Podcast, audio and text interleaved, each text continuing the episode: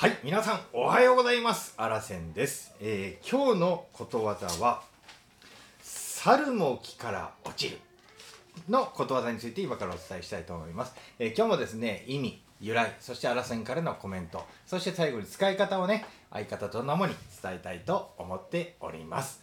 えーそれではですね、まずはじめに、この猿も木から落ちるの意味についてお伝えしたいと思います。えどんな有名人や達人でも、失敗することがある。これが意味になります。続きまして由来です。木登りが得意な猿でも時には木から落ちることからこれが由来になります。それではあらせん方のあらせんからのコメントを言います、えー木登りの達人の猿もね時には失敗して木から落ちることもあります。まあその道に優れた人も失敗することだってあるさ。というような意味のことわざになります。例えばね、まあ、あいつに任せていれば大丈夫だと絶大な信頼を得ているキャプテンだって、まあ、失敗することがありますよね。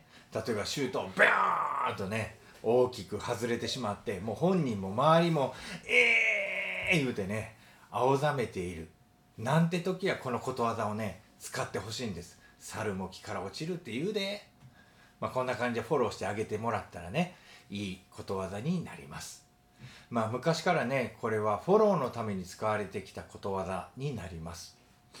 またねこのことわざは自分が失敗時失敗した時もこのことわざでね自分にフォローすることもできますんでね覚えてほしいなっていうふうに思います。あったかいことわざだなと思います。ではでは使い方を相方と共に今からショートコント風にお伝えします。それじゃあいきます。9はいえー、とこの問題の式はですね皆さんこのようになります。皆さん分かりましたか？分かりましたか？はい。中川香川先生。はい何ですかのぞみさん？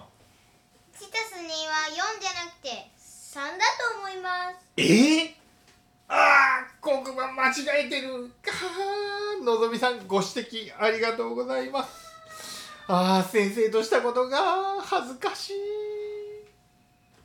香川先生はい猿の木から落ちるって言うじゃないですかどんまいですありがとう。じゃんじゃん。はい。ということで、今日もですね、この猿も木から落ちるを一日のうちでどこかでね、使えるように皆さんね、チャレンジして、えー習得していってほしいなというふうに思います。それでは皆さん、今日も元気いっぱい、いってらっしゃい目の前のあの人の大切なあの人の心に火をつけて励まそうと思うのならあなたが燃えればいい。